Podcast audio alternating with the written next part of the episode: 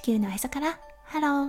おはよう、こんにちは、こんばんは。オッターの人、ゆみおめです。このラジオはオーストラリア在住20年となったゆみおめが、オーストラリアのこと、育児のこと、そしてパートナーシップについて、マクロからマイクロまで幅広くお話しするラジオです。今日もこのラジオに遊びに来てくださってありがとうございます。今日は11月27日月曜日ですね。皆さん、どんな週始めをお迎えでしょうか。はい、ゆみおめはね、今日は月曜日ということで看護のお仕事に来ています。はい、なのでこの収録は先日行ったものとなっています。今日11月27日はスーパームーンの日だそうです。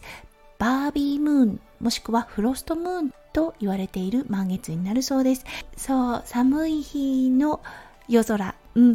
月がはっきり見えるのかななんて想像しています。はい、それでは最初のコーナー、ネイティブってどう話す、今日のオージーイングリッシュ、今日も壁に当たるの別表現をご紹介したいと思います。はい、今日のフレーズは Run into obstacles です。はい、これだったんですが、 obstacle、 これが障害という意味です。そして Run into、 はい、これがね、走って当たるというような意味になります。なので走って障害物に当たる、壁にぶち当たるといったような意味になります。はい、ほんとね、たくさんの表現があるなぁと、弓嫁は調べながら感心している状態です。はい、それでは今日のメインテーマに移りましょう。今日のメインテーマは人の目です。はい、それでは今日も元気に弓嫁ラジオをスタートします。はい、突然ですが皆さんは人の目気になる方でしょうか。弓嫁はものすごく気になります。はい、もうね、ほんと育児をしていて、オーストラリアにおいてはね、そこまでひどくはないのですが、日本にね、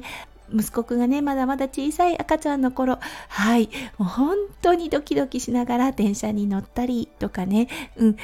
していた記憶があります。それくらいね、やっぱり周りの人の目が気になる。これは日本でね、育ったから、そして教育を受けたから仕方がないといった部分もあると思います。そう、そしてね、息子くんを子育てしていて、この人の目が気になるっていうことがものすごくマイナス点なんだなっていうことに気がつきました。そう、だってね、弓嫁がしている行動、そう、息子くんのためを思っているんじゃなくて、すごくね、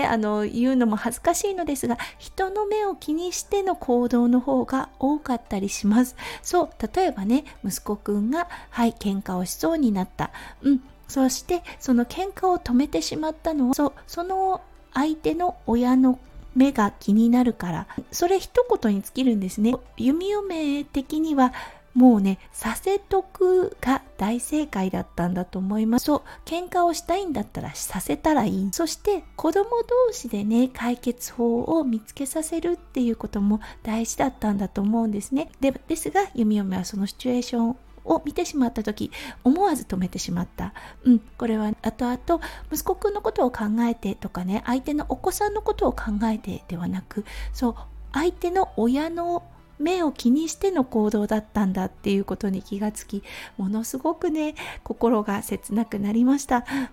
そしてね、本当育児においてこの人の目を気にしすぎるばかりに悪い影響が出てるなっていうことに、最近本当富に気がつき始めました。息子くんがね、元気いっぱいでいること、やんちゃでいること、これはね、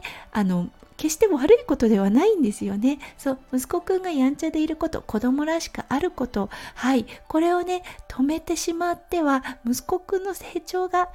ないんですよね。そう、息子くんはやんちゃぶりを発揮して、そう、いろんな体を使ってコミュニケーションをして、そして気づきを得ていく。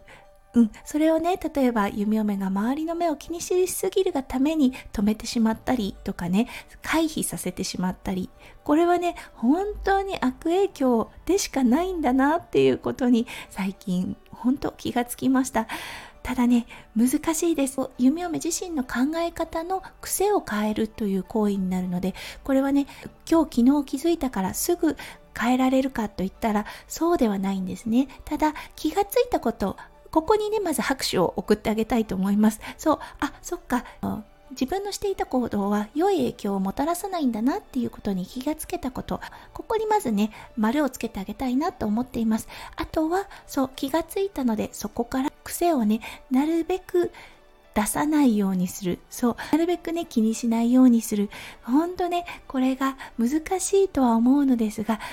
やっていかなければいけない弓嫁のこれからの課題かなと思いました。はい、ということで、皆さんは人の目を気にする方でしょうか？弓嫁は本当に気にしすぎていて、息子くんの重荷になっていたんだなっていうことに最近ね、ちょっと気がつくことがあったので、今日はね、そのお話をさせていただきました。本当お恥ずかしい限りなのですが、こうやってね、表現すること、こうやってね、伝えること、声に残すことで、変化が、自分の中でもね、変化が生まれていくんじゃないかなと思っています。はい、ということで、今日も最後まで聞いてくださって本当にありがとうございました。皆さんの一日がキラキラがいっぱいいっぱい詰まった素敵なものでありますよう、弓嫁心からお祈りいたしております。それではまた明日の配信でお会いしましょう。地球のへそからハロー、弓嫁ラジオ、弓嫁でした。じゃあね、バイバイ。